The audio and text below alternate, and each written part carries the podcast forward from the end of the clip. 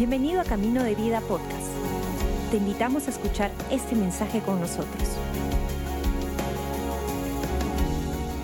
Y de hecho, como hemos venido también eh, en los últimos meses eh, compartiendo, meditando en lo que nosotros llamamos el ADN de Camino de Vida, los ADN de Camino de Vida, que es lo que, lo que nos identifica, lo, lo que nos moldea. En este mes estamos hablando acerca de relevancia. Y de hecho, Dios quiere que cada uno de nosotros tenga una vida relevante, una vida significativa, una vida con propósito. Y para ello quiero que podamos ir juntos al libro del Éxodo en el Antiguo Testamento y vamos a leer los primeros tres versos del capítulo 15 del libro del Éxodo, que dice de la siguiente manera. Entonces Moisés y los israelitas entonaron un cántico en honor del Señor, que a la letra decía, cantaré al Señor, que sea coronado de triunfo arrojando al mar caballos y jinetes el Señor es mi fuerza y mi cántico. Él es mi salvación. Él es mi Dios y lo alabaré. Él es el Dios de mi Padre y lo enalteceré. El Señor es un guerrero, su nombre es el Señor. Y de hecho en la historia eh, nos encontramos en el momento que el pueblo de Israel había sido liberado de sus opresores, de Faraón, Usted recuerda la historia eh, que este pueblo por muchos años había estado en cautiverio, eh, llevando una vida irrelevante, una vida insignificante. Podríamos decir que ellos estaban llevando una vida degradada, humillada, obligada a hacer cosas. Ellos vivían en una vida de esclavitud, pero Dios se levantó como un poderoso guerrero y trajo libertad a este pueblo, trajo propósito a este pueblo y los hizo un pueblo relevante.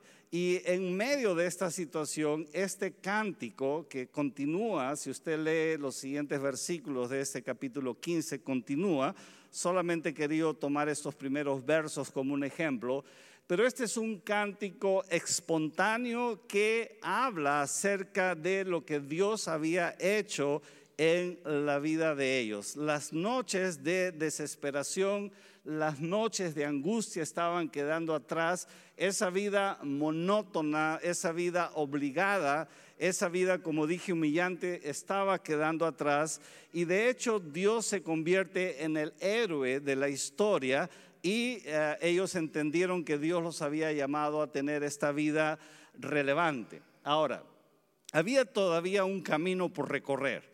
Eh, ellos tenían una promesa de parte de Dios y, el propósito de Dios en nuestra vida no solamente es sacarnos de una vida insignificante, una vida ah, monótona, una vida de esclavitud como en el caso de este pueblo, sino que el propósito de Dios es que nosotros lleguemos al destino y a la promesa que Él tiene por cada uno de nosotros. Y entre el punto donde ellos se encontraban y el destino de la promesa de Dios o la tierra prometida, todavía había un camino por recorrer. Y este cántico que ellos entonan debería de servir como un recordatorio de la soberanía de Dios sobre sus vidas. Pero la Biblia también narra que en medio de ese camino, en medio de esa jornada, antes de llegar a la tierra prometida, su cántico de celebración se convirtió en una queja de amargura. Y lo vemos en Números capítulo 11, verso 1, solamente la primera parte de este verso dice, un día el pueblo se quejó de sus penalidades que estaba sufriendo. Ahora, analicemos un poco de esta historia porque ellos, como digo, habían visto la mano poderosa de Dios, habían visto eh, caballos y jinetes, eh, el enemigo que quería volver a tomarlos como esclavos, a, haber sido derrotado. Ellos habían visto cómo Dios había ah, movido de una forma poderosa y habían cantado lo que hemos, lo que hemos leído, pero dice que un día, un día en medio del camino, su cántico, esa alegría, que ellos tenían se convirtió en queja y en lamento. Un día, un día sucedió esto. Ahora, a veces sucede también esto en nuestra vida, que un día, por diferentes situaciones, un día, quizás un mal día, quizás un mal momento, quizás un mal tiempo, una mala temporada, una mala noticia, una mala relación, hace que nuestra relevancia se convierta en insignificancia, que nuestro propósito eh, se convierta en algo confuso, algo, algo ah, turbio, algo que nos roba realmente lo que Dios quiere que cada uno de nosotros viva una vida relevante, como Pastor Willy también mencionó a pesar de dificultades, porque obviamente no desconocemos tiempos difíciles, no, no desconocemos noticias malas que llegan a nuestra vida. Por eso que estamos orando por peticiones de oración, porque entendemos que hay situaciones adversas, pero a pesar de las situaciones adversas, es posible que nosotros sigamos teniendo en nuestro corazón el canto de alegría que reconoce Dios como soberano y eso hace que nosotros vivamos una vida relevante a pesar de las dificultades que podamos estar pasando. Por eso que la Biblia dice, un día el pueblo se quejó de sus penalidades que estaba sufriendo. Ahora, ¿qué fue lo que pasó? ¿Qué, realmente sucedió en la vida de este pueblo para que cambien de la alegría, del canto a la queja y a la amargura? Y realmente lo que sucedió es una estrategia muy antigua que el enemigo usa en nuestras vidas. Es una estrategia que el enemigo sabe de alguna manera manipular y la llamamos la trampa de la insatisfacción. El enemigo sabe usar eh, la insatisfacción en nuestra vida, una vida insatisfecha, para hacernos caer en esta trampa. Y como digo, esta es una vieja estrategia que el enemigo usa contra todos nosotros, hombres, mujeres, grandes, pequeños, ah, al margen de eh, la ocupación que podamos nosotros tener, la profesión que nosotros podamos tener, la condición económica que nosotros podamos tener. Siempre el enemigo sabe manipular esta insatisfacción en lo profundo de nuestro ser casualmente para que nosotros vivamos una vida totalmente insignificante. Y en la historia lo vemos cuando él usa esta estrategia contra Adán y Eva. Recuerda la historia del huerto del Edén cuando Dios había creado un mundo maravilloso, el Edén, para que el hombre estuviera ahí, Adán y Eva, y, ellos podían ah, disfrutar de todo lo que Dios había creado, excepto de una cosa. Entonces el enemigo usa esta trampa haciéndoles ver lo que no tenían para crear esa insatisfacción en su vida. Lo vemos aquí en el pueblo también en medio de la jornada yendo hacia la tierra prometida y esto también lo vamos a ver en cada uno de nosotros. En algún momento de nuestra vida, un día puede suceder que el enemigo use la trampa de la insatisfacción para que simplemente seamos nosotros anulados en el propósito que Dios tiene para con cada uno de nosotros. Ahora, si el enemigo logra que nosotros nos sintamos descontentos, su plan funciona y caemos en sus manos. Definitivamente es esto uno de los recursos que él usa. Eh, lo usa con lo que somos. mucha gente no siente satisfecha con lo que es. Ah, el bajo quiere ser alto, el alto quiere ser bajo, el flaco quiere ser gordo, el gordo quiere ser flaco, no, el que no tiene pelo quiere tener pelo, este, etcétera, etcétera, etcétera. A veces, a veces ah, el enemigo nos hace sentir insatisfechos con lo que somos, a veces con lo que tenemos, ah, porque miramos lo que no tenemos y dejamos de ver lo que sí tenemos. Eh, a veces el enemigo hace que nos sintamos descontentos con nuestro matrimonio, con nuestro cónyuge. A veces el enemigo hace que sintamos descontentos con nuestros padres o padres con hijos. Es decir, en cada situación de la vida el enemigo puede hacer que nos sintamos descontentos con lo que ganamos, porque creemos que deberíamos de ganar más y no ganamos lo que realmente creemos y no estamos aprovechando lo que sí tenemos. A veces el enemigo también hace que sintamos descontentos con nuestra iglesia. Espero que no sea el caso aquí, ¿no? Pero he visto eh, en otros lugares que personas simplemente ah, van a la iglesia por obligación, porque bueno, es domingo, porque tienen que ir y, y no están disfrutando de la vida como hemos también hablado en otro momento acerca de nuestro ADN. Pero la verdad es que cuando la falta de satisfacción, ingresa a nuestra vida, entonces estamos en un terreno peligroso.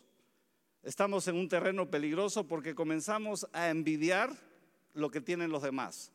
Y cuando estamos envidiando lo que tienen los demás, en vez de celebrar, como digo, quejamos o nos comparamos con otros o nos quejamos de los que tienen más que nosotros, etcétera, etcétera. Y es ahí donde sucede el descontento y la insatisfacción. Por eso una vez más, Números capítulo 11, verso 1 dice, un día el pueblo se quejó de sus penalidades que estaban sufriendo. Ahora, si, si, analizamos qué penalidades estaban sufriendo, porque la Biblia dice que ellos en medio del desierto, en medio de la nada, tenían la provisión de Dios, tenían el maná que los sustentaba, que los alimentaba, tenían un maná que era fresco cada día, ellos tenían la protección del Señor, había una columna de eh, fuego y una nube que los protegía en el día y en la noche, ellos tenían la dirección de Dios, su, mayor enemigo había sido derrotado, Quedaban algunos otros enemigos, por supuesto, pero el mayor de ellos había sido derrotado. Y ellos tenían un gran líder como Moisés. ¿De qué penalidades realmente ellos estaban hablando? ¿Qué es lo que ellos eh, vieron que no tenían que comenzaron a quejarse? Tenían todo a su favor, pero aún así ellos no estaban satisfechos en su vida. Ahora, ¿cómo funciona esto? De la siguiente manera. Sentimos a veces que nosotros estamos en situaciones desesperantes cuando en realidad no es tanto así. A, veces caemos en la desesperación, caemos en el temor, caemos en el miedo y dejamos que el temor y el miedo se apodere de nosotros y ah, perdemos la objetividad de lo que realmente está sucediendo. Hay un estudio que se hizo y se dice que de, todos los temores que una persona pueda tener acerca de su presente o de su futuro, muchas veces solamente el 3 o 4% de lo que teme realmente llega a suceder en su vida. Solamente el 3 o 4% de sus temores, de sus inseguridades llega a suceder. Y lo que pasa es que muchas veces se levantan fantasmas a nuestro alrededor que nos hacen perder no solamente la relevancia, la alegría de vivir, que es otro de los ADN que hemos predicado, en realidad caemos en una trampa del enemigo porque dejamos de ver lo que sí tenemos y comenzamos a ver lo que no tenemos. Y el resultado de esto es que tomamos decisiones permanentes basados en situaciones temporales. Comenzamos a tomar decisiones permanentes basadas en situaciones temporales. No sé si alguna vez a usted le ha pasado esto. Ellos estaban al otro lado del mar ellos habían dejado la esclavitud, habían dejado su sufrimiento, habían dejado su dolor. Estaban camino hacia la promesa de Dios, pero comenzaron a tomar decisiones permanentes por situaciones temporales. Y esto es como un suicidio. Cuando usted toma una decisión permanente por una situación temporal, es como un suicidio. Por decir, usted toma una decisión permanente que podría ser el divorcio, por una situación temporal por un tiempo, una etapa que quizás el matrimonio no está funcionando bien. Usted sabe, en la vida hay altos y bajos. No todo en la vida es estar siempre en la parte de arriba. A veces nos toca estar en la parte de abajo. A veces nos va bien, a veces no nos va tan bien. En la economía suele suceder, pero muchas veces personas toman decisiones permanentes por situaciones temporales. A veces uno renuncia por la frustración, abandona por la frustración, se rinde por la frustración en lugar de seguir luchando y seguir caminando y seguir yendo hacia la promesa que Dios tiene para cada uno de nosotros. Y el mundo sabe aprovechar de esto. Y, la verdad es que la frustración o la insatisfacción está más cerca de nosotros de lo que nosotros mismos nos damos cuenta. Y, los que son ah, expertos en, las publicidades ah, saben esto perfectamente, lo, manejan muy bien. Por decir, ah, este es el 13, pero ya salió el 14, ¿no? Entonces la publicidad del 14 me hace ver que el 13 ya, ya, ya no es, pues ahora yo necesito el 14, ¿no? Eh, este, y así sucede en, cualquier producto, ¿no? Si, si no tenemos eh, la última zapatilla que salió, la última marca de moda, si no estamos yendo a las tiendas donde, donde supuestamente todo el mundo va o los lugares donde todo el mundo visita, es como que sentimos que no tenemos y dejamos de ver lo que sí tenemos para ver lo que no tenemos y eso hace que vivamos una vida de insatisfacción. Y cuando caemos en esto, compramos cualquier cosa. No importa si lo necesitamos o no. Simplemente lo queremos porque nos han hecho sentir insatisfechos con lo que sí tenemos. Por eso hay un dicho que dice que a veces compramos lo que no necesitamos con el dinero que no tenemos para impresionar a gente que no conocemos. No sé si alguna vez le pasó eso o no. ¿No? Compramos lo que no necesitamos con el dinero que no tenemos para impresionar a gente que no conocemos. Y, cuando estamos insatisfechos es donde, donde comienza a suceder ah, la confusión en nuestra vida, eh, una vida, como digo, sin propósito, una vida donde, donde simplemente caemos en una rutina, donde no nos damos cuenta lo que Dios quiere hacer con cada uno de nosotros y lo que Él ya ha hecho en nuestra vida. Por eso que yo digo el cántico de Moisés, el cántico del pueblo en el desierto, debería de haber servido como un recordatorio de lo que Dios ha hecho. Y si Dios lo hizo una vez, Dios lo seguirá haciendo en nuestra vida.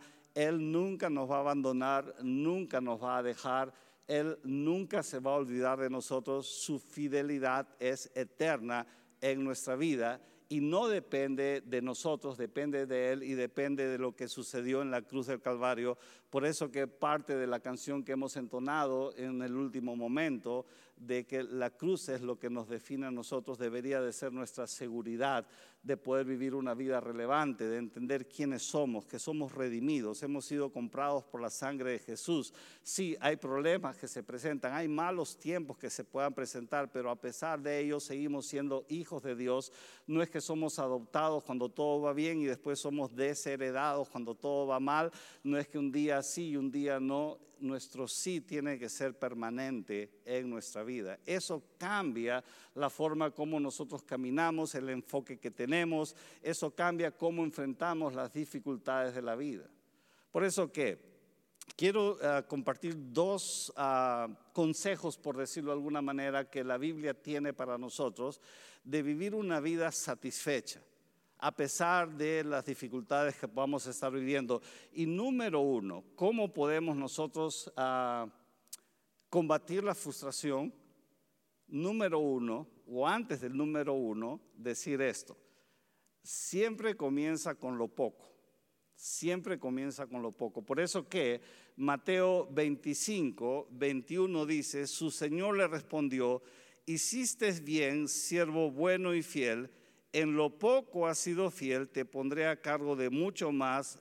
Ven a compartir la felicidad de tu Señor. Tenemos que entender que si nosotros somos fieles en lo poco, entonces en lo mucho y en la felicidad de nuestro Señor andaremos, viviremos y caminaremos. Por eso el primer consejo es, necesitamos practicar la gratitud. La gratitud tiene que ser intencional en nuestra vida. Debemos de establecerlo como un principio, una base sólida en nuestra vida. Ser personas agradecidas con lo que tenemos, sea poco o sea mucho, podamos nosotros ser personas agradecidas a Dios. Y en Primera de Tesalonicenses, capítulo 5, verso 16 al 18 dice, estén siempre alegres, oren sin cesar, den gracias a Dios en toda situación, porque esta es su voluntad para ustedes en Cristo Jesús. Dice, den gracias a Dios algunos no leen en toda situación, ¿no? Es como que la, negación nos, nos, nos, coge y nos saltamos, ¿no? Dice, den gracias a Dios en toda situación, sea una situación favorable o sea una situación desfavorable. Demos gracias a Dios, aprendamos a ver que Dios está con nosotros en buenos tiempos, en malos tiempos. Por eso el Salmo 23, que es un salmo muy conocido, dice, aunque yo ande en valle de sombra, no temeré, porque tú estás conmigo. Ese es el, el principio y el motivo de nuestro agradecimiento, que Dios está con nosotros. Usted eh, se podría imaginar vivir en un problema económico ah, fuerte, una situación eh, de salud fuerte o en medio de una situación familiar fuerte sin Dios de su lado? ¿Usted se podría imaginar qué sería pelear las batallas de la vida sin Dios de su lado? La gran diferencia entre nosotros y quienes todavía no tienen el privilegio de conocerle es que nosotros peleamos las batallas de la mano de Dios y eso nos fortalece, eso nos inspira, eso nos motiva a seguir adelante y no renunciaremos porque Él está con nosotros. Es la voluntad de Dios. Si usted se preguntó cuál es Dios tu voluntad, es la voluntad de Dios que seamos agradecidos en todo agradezca por su matrimonio, agradezca por su esposo, por su esposa. Yo sé que está pensando si lo conociera, pastor, usted cambiaría su mensaje. Agradezca por sus hijos, agradezca por su trabajo, agradezca por la vida que tiene, agradezca porque está aquí el día de hoy Agradezca porque tiene una oportunidad más, tiene un tiempo más. Es que tenemos que aprender a vivir con lo que tenemos y ser agradecidos por lo que Él ha dado a nuestra vida. No esperemos que haya algo espectacular para ser agradecidos. Porque, a ver, siendo honestos, si hoy día regresas a la casa dentro de un par de horas, en frecuencia latina, más o menos 9, 10 de la noche, ¿no? Que viene el sorteo de la tinca, ¿no? Y estás ahí prendido, ¿no? Y sale tu número ganador. ¿Cómo estarías? ¿Ah? Gracias Dios, gracias, agradecido, ¿no? Porque te sacaste la tinca, ¿no? Es que muchos estamos esperando algo espectacular para ser agradecidos. Pero no espere algo espectacular para ser agradecidos. Agradezca por lo que ya tiene. Eso cambia totalmente nuestra manera de vivir. En otras palabras, cuando aprendemos a ser agradecidos, independientemente de las circunstancias en las cuales vivimos, tenemos una vida relevante. Y esto es lo que el pueblo debería de haber hecho en el desierto. Porque sí, en el desierto se, se presentaron algunas dificultades, por supuesto, pero independientemente de esas dificultades, había un testimonio para ellos de lo que Dios había hecho en sus vidas. Entonces, número uno, seamos agradecidos y eso tiene que ser intencional y tenemos que practicarlo. Cuando se levante, oh no, otra vez ir a trabajar. Agradezca porque por lo menos tiene ese trabajo. No, otra vez voy a ver a mi jefe. No, otra vez esto. No, alguien rió. No, otra vez lo otro agradezcamos por toda situación y número dos, practiquemos el contentamiento. Contentamiento, agradecimiento y contentamiento hace que nosotros podamos vivir una vida significativa, una vida diferente, una vida relevante. Mira lo que dice en 1 Timoteo capítulo 6, del verso 6 al 9, y estoy usando aquí la versión la, traducción en lenguaje actual que, que describe un poco más entendible lo que se quiere transmitir. Dice, por supuesto, la religión cristiana hace que nuestra vida sea mucho mejor, pero solo cuando uno está contento con lo que tiene. Porque cuando nacimos no trajimos nada al mundo y cuando muramos tampoco podemos llevar nada. Así que debemos estar contentos de que tenemos ropa y comida. Por lo que, pero los que solo piensan en ser ricos caen en la trampa de Satanás, son tentados a hacer cosas tontas y perjudiciales que terminan por destruirlos totalmente. Y es aquí donde vemos la trampa del enemigo. Cuando, cuando siempre estamos buscando lo que no tenemos y tratamos de hacerlo de la manera inclusive incorrecta para poder lograrlo, caemos en esa trampa porque la Biblia dice claramente que hemos venido sin nada y sin nada nos iremos. Y aquí está mencionando la ropa y la comida como dos necesidades básicas del ser humano. Es lo básico, básico, básico un psicólogo hizo un estudio y escribió un libro acerca de la pirámide de la, seguridad en, la vida de la mayoría de las personas y en la base puso obviamente la comida, después puso la vivienda, después puso la ropa y después puso la necesidad de tener reconocimiento o sentir importancia en la vida. Son necesidades básicas que todo ser humano tiene. Y mayormente nuestros temores y nuestros miedos vienen por esas áreas, el temor a, no tener qué, no tener qué, comer, eh, tener el dinero para la comida en la casa o la propia casa o, la ropa o las necesidades básicas, pero dice la palabra mientras que tengamos esto, no está hablando ropa de marca ni comida, pues este, ¿cuál es ese restaurante que ganó el central, ¿no? Dice, pagan mil soles. Mil soles por una degustación, ¿no? Cuando usted entre ahí va a ser agradecido y va a estar contento. No, yo no iría ni aunque me invite, deme los mil soles y yo le agradezco y me siento contento de todo, ¿no? Pero no necesitamos un cajón lleno de oro, por decirlo de alguna manera, para estar satisfechos. ¿Usted tuvo ah, comida hoy día? Por lo menos si está vestido, ¿no? ¿Tiene una casa donde regresar? ¿Está contento? ¿Está agradecido? Sí, tenemos obviamente eh, eh, muchos planes y aspiraciones y está bien, pero mientras que vamos llegando a donde queremos, porque hay una promesa que Dios tiene como la tuvo para el pueblo. Hay una promesa donde, donde siempre la prosperidad eh, nos va a llegar eh, eh, en formas y en maneras de menos a más, pero vivamos contentos con lo que nosotros tenemos en este momento. Es que a veces nosotros decimos, bueno, el día que termine mis estudios, el día que me case, el día que me divorcie, voy a ser contento. No el día que, a veces el día que, y, pensamos que ese día, el día que llegue realmente voy a ser feliz y nos perdemos la oportunidad de disfrutar de la vida y vivir una vida totalmente significante, que es la vida que Dios nos ha dado.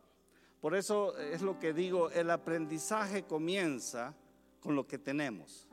El agradecimiento comienza con lo que tenemos. El contentamiento comienza con lo que tenemos. Y de ahí Dios sigue siendo fiel, como se ha dicho, cosas van a ser añadidas a nuestra vida, pero no esperemos esas añadiduras para realmente vivir una vida feliz con Dios.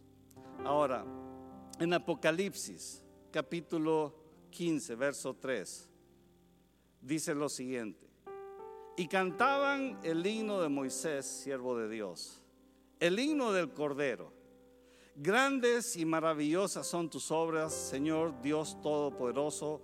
Justos y verdaderos son tus caminos, Rey de las naciones.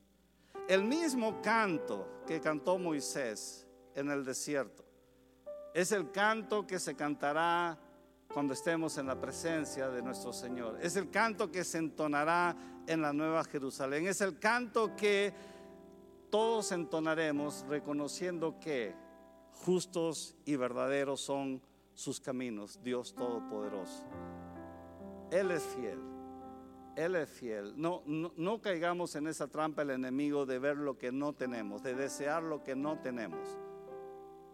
Y, y mira, eh, podríamos hablar un poco más que el enemigo también usó esta trampa, no solamente con Adán y Eva, no solamente usó esta trampa con el pueblo en el desierto, que es el, pasaje que estamos leyendo, no solamente lo usa en nuestras vidas, sino que también lo usó con Jesús en el desierto cuando Jesús fue tentado. Y recuerda la tentación, que el pan se convierta, la piedra se convierte en pan, recuerda que las naciones lo adoren, recuerda las tres tentaciones del desierto. Lo que el enemigo estaba haciendo en Jesús era causar esa insatisfacción de que en ese momento no tenía lo que él sí quería ofrecerle. Pero en cada una de esas tentaciones, Jesús respondió, escrito está, escrito está. Y volvemos a lo mismo, es la palabra de Dios nuestro fundamento. Llénese de la palabra. No espere solamente estar en una reunión como esta o en un grupo pequeño. Desarrollemos un hábito de la palabra, de la lectura de la palabra. Y no solamente de leerla, sino de meditar en ella. De poder hacer que la palabra ancle en nuestra vida. Y eso nos va a guardar a nosotros de cualquier situación donde el enemigo quiera hacernos caer en la trampa. ¿Qué le parece si oramos en esta noche? Padre, te damos gracias en el nombre de Jesús. Señor, porque en ti, Señor, nosotros estamos, Señor, completos. En ti, Señor, estamos más que satisfechos. En ti estamos agradecidos por todo lo que tú has hecho en nuestra vida. Señor, y lo que tú seguirás haciendo, Señor. Porque como dijo Pablo, que estamos seguros que tú has comenzado la buena obra en nosotros y la llevarás hasta el fin, Señor. Hasta el momento, Señor, que estamos en tu presencia o tú retornes por tu iglesia, Señor. Padre, gracias por darnos una vida significante, Señor. Una vida definida por la cruz. Te agradezco por cada persona, Señor, que está en este auditorio y por todo lo que tú has hecho en sus vidas, Señor, en el nombre de Jesús. Amén. ¿Qué le parece si por un momento más ah, continuamos con el rostro inclinado, teniendo un tiempo de privacidad y queremos ir terminando la reunión haciendo una oración más? Y esta oración es especialmente con personas que están aquí quizás por su primera o segunda vez y que nunca han hecho una oración pidiendo a Jesús que, que venga a sus vidas. Creemos en Dios, creemos en Jesús, pero nunca le hemos dicho, Señor, ingresa a mi vida. Si tú en esta noche quieres hacer esta oración, me encantaría orar contigo y por ti. Y solamente te pediría que donde estás, si quieres hacer esta oración, levantes tu mano y oraré por las manos que se levanten en este momento. Gracias, veo, su mano, gracias en la parte derecha, veo su mano en el centro, Veo su mano también, gracias. Hay, varias manos que se han levantado, gracias. Gracias. Puede bajar su mano. Hagamos una cosa, pongámonos todos de pie, por favor. Toda la iglesia pongámonos de pie y especialmente iglesia, acompáñenos en este tiempo especial de poder orar por cada una de las manos que se ha levantado. Y si usted levantó su mano, le pediría que repita conmigo esta oración. No, es un pensamiento, no es una meditación, es una oración audible. Solamente repita conmigo y yo le aseguro que a partir de hoy usted establecerá una relación con Dios como nunca antes la ha tenido. Repita conmigo, Señor Jesús, yo te doy gracias por el sacrificio de la cruz. Señor, reconozco que tú has dado tu vida en esa cruz por mí, que en esa cruz te llevaste mi pecado y desde esa cruz me has regalado una vida nueva. Gracias Señor. Amén. Gracias por acompañarnos. Esperamos que hayas disfrutado el mensaje de hoy. Si deseas más información, síguenos en nuestras redes sociales o visita caminodevida.com.